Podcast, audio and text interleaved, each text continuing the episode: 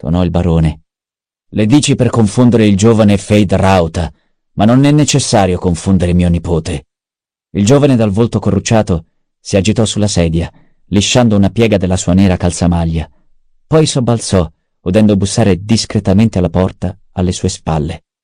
Peter si districò dalla sedia, si diresse alla porta, l'aprì quel tanto che bastava per ritirare un messaggio. Chiuse la porta, srotolò il cilindro e l'esaminò attentamente. Sogghignò due volte. Allora? chiese il barone. Il pazzo ci ha risposto, barone. E quando mai una Trades ha rifiutato l'occasione di mostrare la sua buona volontà? ribatté quello. Bene, che cosa dice? È, molto rozzo, barone. Si rivolge a voi come Arconnen. Niente Sir e Cher Nessun titolo, niente. È un buon nome, ringhiò il barone. Il suo tono tradì l'impazienza. E cosa dice il caro Leto? Dice la tua offerta per un incontro è respinta. Spesso ho avuto a che fare con la tua perfidia. Tutti lo sanno, fin troppo bene. E poi? chiese il barone. Dice l'arte del Canli ha ancora i suoi ammiratori nell'impero e si firma Duca Leto di Arrakis. Peter scoppiò a ridere. Di Arrakis, oimè, questa è bella, anche troppo. Fai silenzio, Peter, intimò il barone. La risata si arrestò come allo scatto di un interruttore. Canli, vero? chiese. Vendetta, eh? E ha usato le care, vecchie, simpatiche parole così ricche di tradizioni per essere sicuro che io intendessi perfettamente quello che voleva dire. Voi avete fatto un gesto di pace, riprese Peter. Le formalità sono state rispettate. Per essere un mentat, Peter, tu parli troppo, replicò il barone, e pensò Devo sbarazzarmi al più presto di costui. Ha quasi superato la sua utilità. Il barone fissò il suo mentat assassino, sull'altro lato della stanza, considerando il connotato che la gente notava per primo. Gli occhi. Due fenditure azzurre che sfumavano in un azzurro più intenso. Occhi nei quali non c'era bianco. Una smorfia attraversò il volto di Peter, come il sogghigno di una maschera sotto quegli occhi simili a fori. Barone, mai vendetta è stata più bella. Un piano così squisitamente perfido, costringere Leto a scambiare Caladan con Dune e senza alcuna alternativa, poiché è stato l'imperatore stesso a ordinarlo. Che bello scherzo, barone, da parte vostra. Freddamente il barone disse: Parli troppo, Peter. Ma io sono felice, mio barone, e voi. voi provate una punta d'invidia, Peter. Barone, non è forse un peccato che voi siate stato incapace di divisare questo delizioso piano tutto da solo? Uno di questi giorni ti farò strangolare, Peter. Certamente, barone, fan, ma una cortesia non si dimentica mai, eh? Hai masticato verite o semuta, Peter. La verità, senza la paura che l'accompagni, stupisce il barone, disse Peter. Il suo viso si contorse nella caricatura di una maschera aggrottata. Vedete, barone, io so poiché sono un mentat, quando voi mi manderete al boia. Eviterete di farlo fin quando vi sarò utile, Muoversi prima sarebbe uno spreco e io sono ancora molto utile. So cosa vi ha insegnato quel delizioso pianeta, Dune. Non sprecare mai nulla. Non è vero, barone? Il barone continuò a fissare Peter. Fade Rauta fremeva sulla sedia. Questi pazzi attaccabrighe, pensò. Mio zio non può parlare al suo mentat senza litigare. Pensano che io non abbia altro da fare che ascoltare le loro discussioni. Fade, l'interpellò il barone. Quando ti ho invitato a venire qui, ti ho detto di ascoltare e imparare. Stai imparando? Sì, zio. Il tono era prudente e ossequioso. A volte mi chiedo di Peter, cominciò il barone. Io procuro dolore per necessità, ma lui giurerei che ne trae piacere. Per quanto mi riguarda, io provo pietà per il povero Duca Leto. Il dottor Yui agirà contro di lui molto presto, e questa sarà la fine di tutti gli Atreides ma sicuramente Leto saprà di chi è la mano che guida quel dottore così malleabile, e saperlo sarà una cosa tremenda per lui. Allora perché non avete ordinato al dottore di piantargli un kinjal tra le costole, con la massima calma e la massima efficacia? ribatté Peter. Voi parlate di pietà, ma... Il duca deve sapere che io l'ho condannato, disse il barone. E ugualmente devono saperlo anche le altre grandi case. Questo le fermerà per un poco e io avrò più spazio per manovrare. È necessario, ma non per questo mi piace. Spazio per manovrare, lo canzonò Peter. Gli occhi dell'imperatore sono già su di voi, barone. Voi vi muovete troppo spavaldamente. Un giorno l'imperatore manderà una o due delle sue legioni Sardauker qua giù, su Jedi I, e sarà la fine del barone Vladimir Harkonnen. Ti piacerebbe vederla, vero, Peter? disse il barone. Quanto godresti nel vedere i corpi dei Sardauker mettere a ferro e a fuoco le mie città e saccheggiare questo castello? Dimmi, quanto ne godresti? Avete bisogno di chiederlo, barone? bisbigliò Peter. Tu saresti dovuto essere un basciar dei corpi, insistette il barone. Tu sei troppo affascinato dal sangue e dal dolore. Forse sono stato troppo precipitoso quando ti ho promesso le spoglie di Arrakis.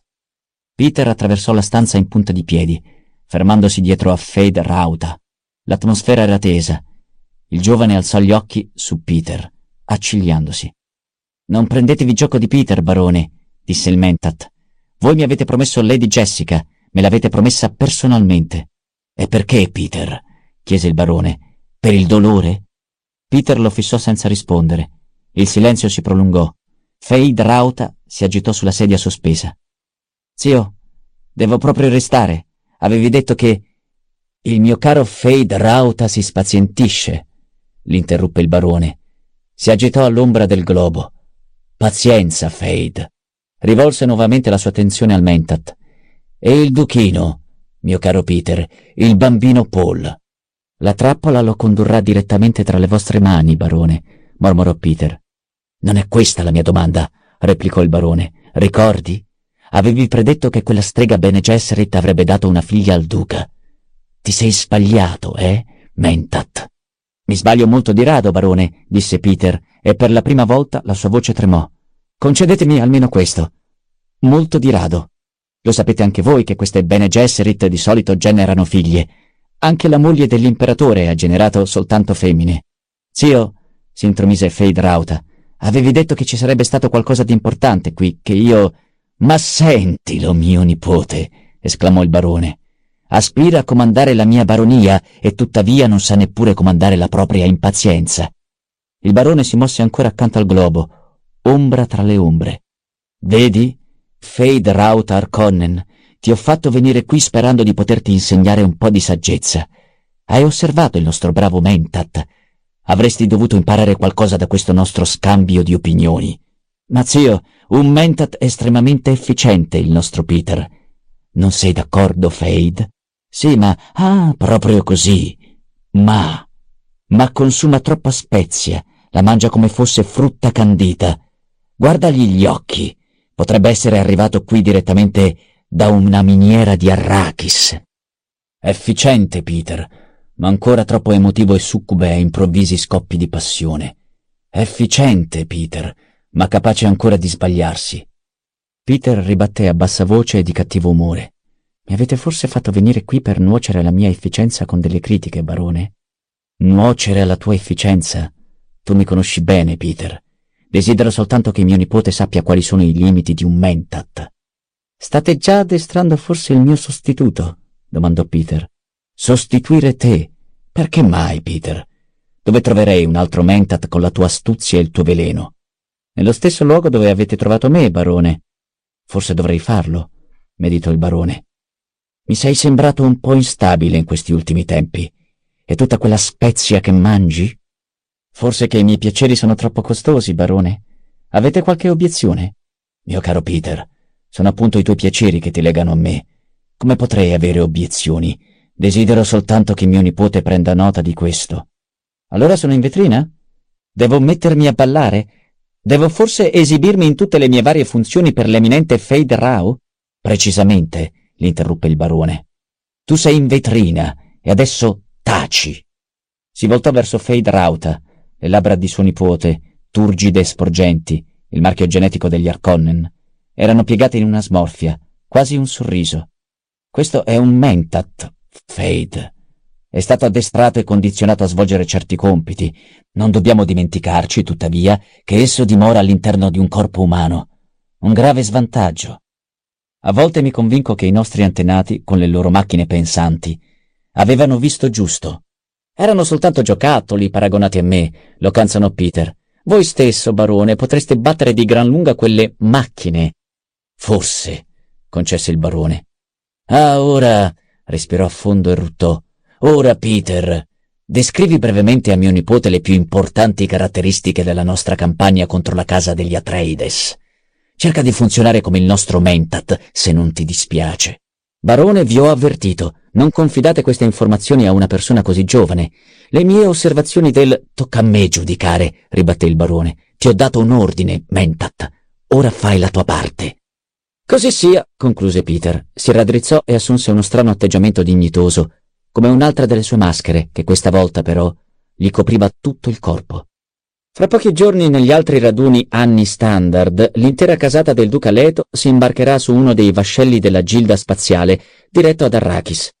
La Gilda li scaricherà nella città di Arrakin e non nella nostra Cartag. Il mentat del duca Tufir Awat avrà giustamente concluso che Arrakin è più facile da difendere. Ascolta attentamente, disse il barone. Osserva come i piani si incastrino nei piani in altri piani. Fade Rauta assentì pensando.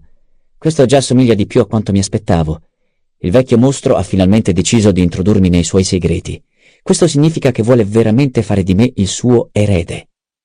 Vi sono molte altre possibilità divergenti, continuò Peter. Io ho previsto che la casa degli Atreides verrà su Arrakis, ma non dobbiamo ignorare la possibilità che il duca abbia un contratto con la Gilda per farsi trasportare in un luogo sicuro, fuori del sistema. Altri, in simili circostanze, hanno rinnegato le proprie casate, hanno preso con sé atomiche e scudi di famiglia e si sono precipitati al di là dell'impero. Il duca è un uomo troppo orgoglioso per farlo, disse il barone. È una possibilità, replicò Peter. L'effetto finale, tuttavia, per noi sarebbe lo stesso. No, non sarebbe lo stesso, ruggì il barone. Devo averlo morto e la sua famiglia estinta. Questo è altamente probabile, disse Peter. Vi sono chiari indizi quando una casa ha deciso di rinnegarsi. Non sembra che il duca si prepari a nulla del genere. Appunto, sospirò il barone. Continua, Peter. Ad Arrakin, disse Peter, il duca e la sua famiglia occuperanno la residenza che ultimamente ha ospitato il conte e Lady Fenring. L'ambasciatore ai contrabbandieri, sogghignò il barone. Ambasciatore a che cosa? domandò Fade Rauta. Tu zio scherza, gli spiegò Peter. Chiama il conte Ferring ambasciatore ai contrabbandieri a causa del grande interesse dell'imperatore nel contrabbando su Arrakis. Fade Rauta fissò perplesso suo zio. Perché? Non essere stupido, Fade, gli rispose brusco il barone. Finché la gilda spaziale rimane virtualmente fuori dal controllo imperiale, non può essere altrimenti. Come fanno le spie e gli assassini a correre su e giù? La bocca di Fade Rauta produsse un inarticolato Oh. Abbiamo preparato dei diversivi alla residenza, disse Peter. Vi sarà un attentato alla vita dell'erede degli Atreides. Un attentato che potrebbe anche avere successo. Peter! tuonò il barone. Avevi detto, avevo detto che un incidente può sempre capitare, replicò Peter, e l'attentato deve apparire genuino. Ah, ma il ragazzo ha un corpo così giovane e dolce, mormorò il barone. Certo, potenzialmente molto più pericoloso del padre, con quella strega di sua madre che lo addestra, maledetta donna. Beh, continua, Peter.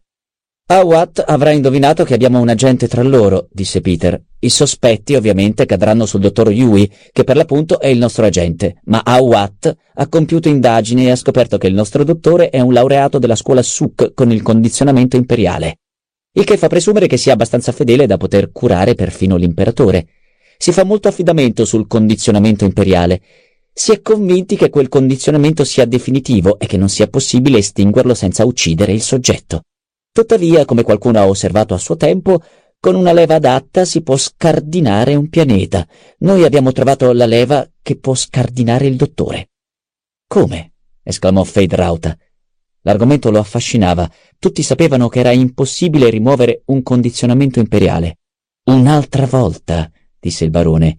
Vai avanti, Peter. Al posto di Yui, proseguì Peter, faremo inciampare a Watt su un'altra persona sospetta molto più interessante. La stessa assurdità del sospetto finirà per raccomandare quella donna all'attenzione di Awat. Donna? chiese Fade Rauta. Lady Jessica in persona, confermò il barone. Non è forse sublime? insistette Peter. La mente di Awata sarà così sconvolta da una simile prospettiva che le sue funzioni di mentat ne saranno paralizzate. Potrebbe addirittura cercare di ucciderla. Peter si accigliò. Ma non credo che lo farà.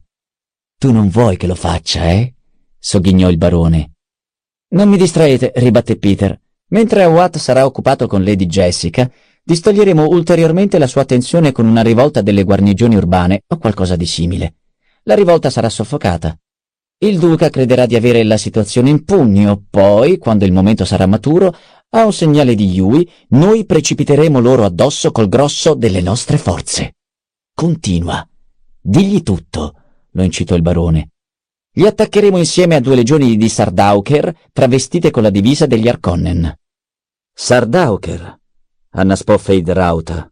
La sua mente corse alle terribili truppe imperiali, gli spietati assassini, i soldati fanatici dell'imperatore Padishah. Vedi quanta fiducia ho in te, Fade, disse il barone. Nulla di tutto questo deve trapelare alle altre grandi case, altrimenti Lensrad potrebbe coalizzarsi contro la casa imperiale e tutto precipiterebbe nel caos. Il punto più importante, fece Peter, è questo. Dal momento che la casa degli Arconnen viene qui usata per il lavoro sporco dell'imperatore, noi ne ricaviamo un vantaggio concreto. Certamente è un vantaggio pericoloso, ma se usato con cautela, apporterà alla casa degli Arconnen una ricchezza più grande di qualsiasi altra casa dell'impero. Non puoi immaginare quanta ricchezza, Fate, continuò il barone, neppure nei tuoi sogni più folli. Per prima cosa avremo in mano irrevocabilmente la direzione della Coam. Fade Rauta assentì.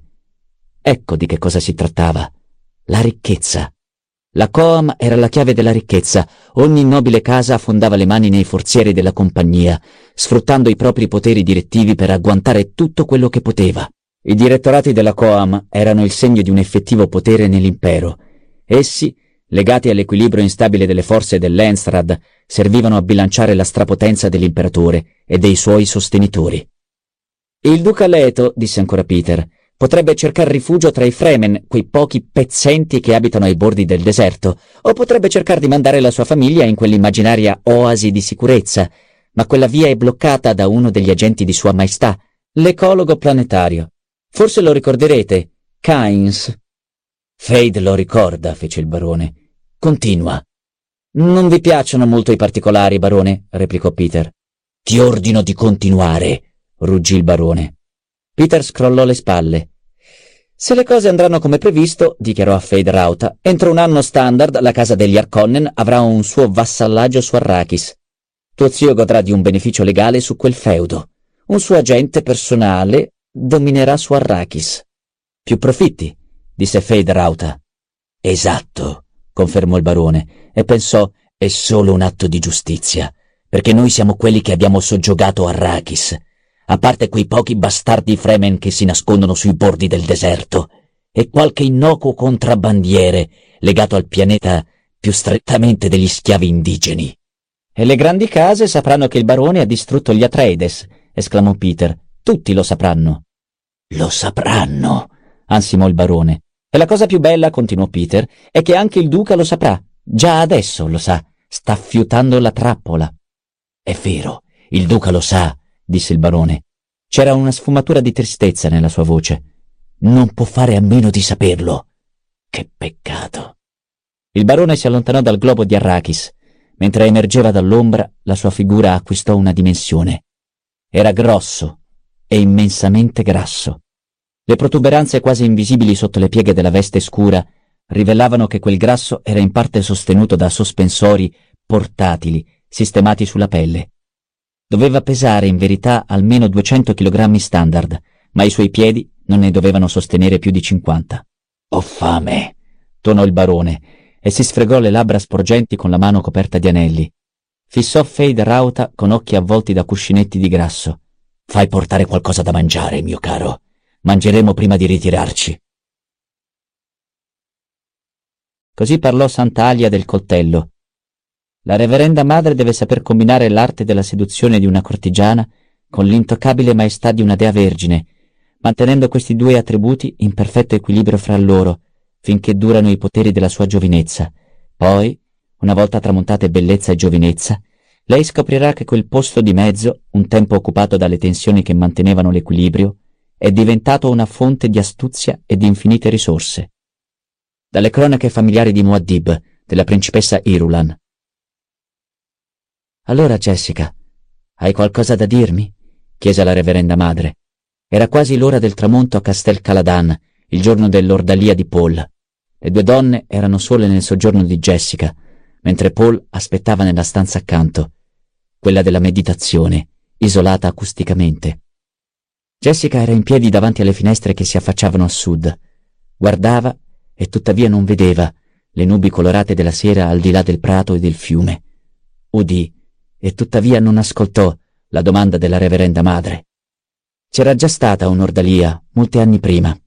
Una ragazza magra, i capelli color del bronzo, il corpo ancora in preda agli sconvolgimenti della pubertà, era entrata nello studio della reverenda madre Gaius Ellen Muaim, supervisore della scuola Bene Gesserit su Wallach Nono. Jessica chinò gli occhi sulla mano destra, distese le dita, ricordando il dolore, il terrore, la rabbia. Povero Paul, mormorò. Ti ho fatto una domanda, Jessica. La voce della vecchia era brusca, imperiosa. Che cosa? Oh. Jessica, con uno sforzo, si strappò dal passato e rivolse lo sguardo alla reverenda madre che sedeva, appoggiando la schiena al muro di pietra, fra le due finestre che guardavano a occidente. Che devo dirvi? Che devi dirmi? Che devi dirmi? La vecchia voce la beffeggiò crudelmente. Sì, ho avuto un figlio, esplose Jessica, e sapeva che la vecchia l'aveva condotta deliberatamente allo scoppio d'ira.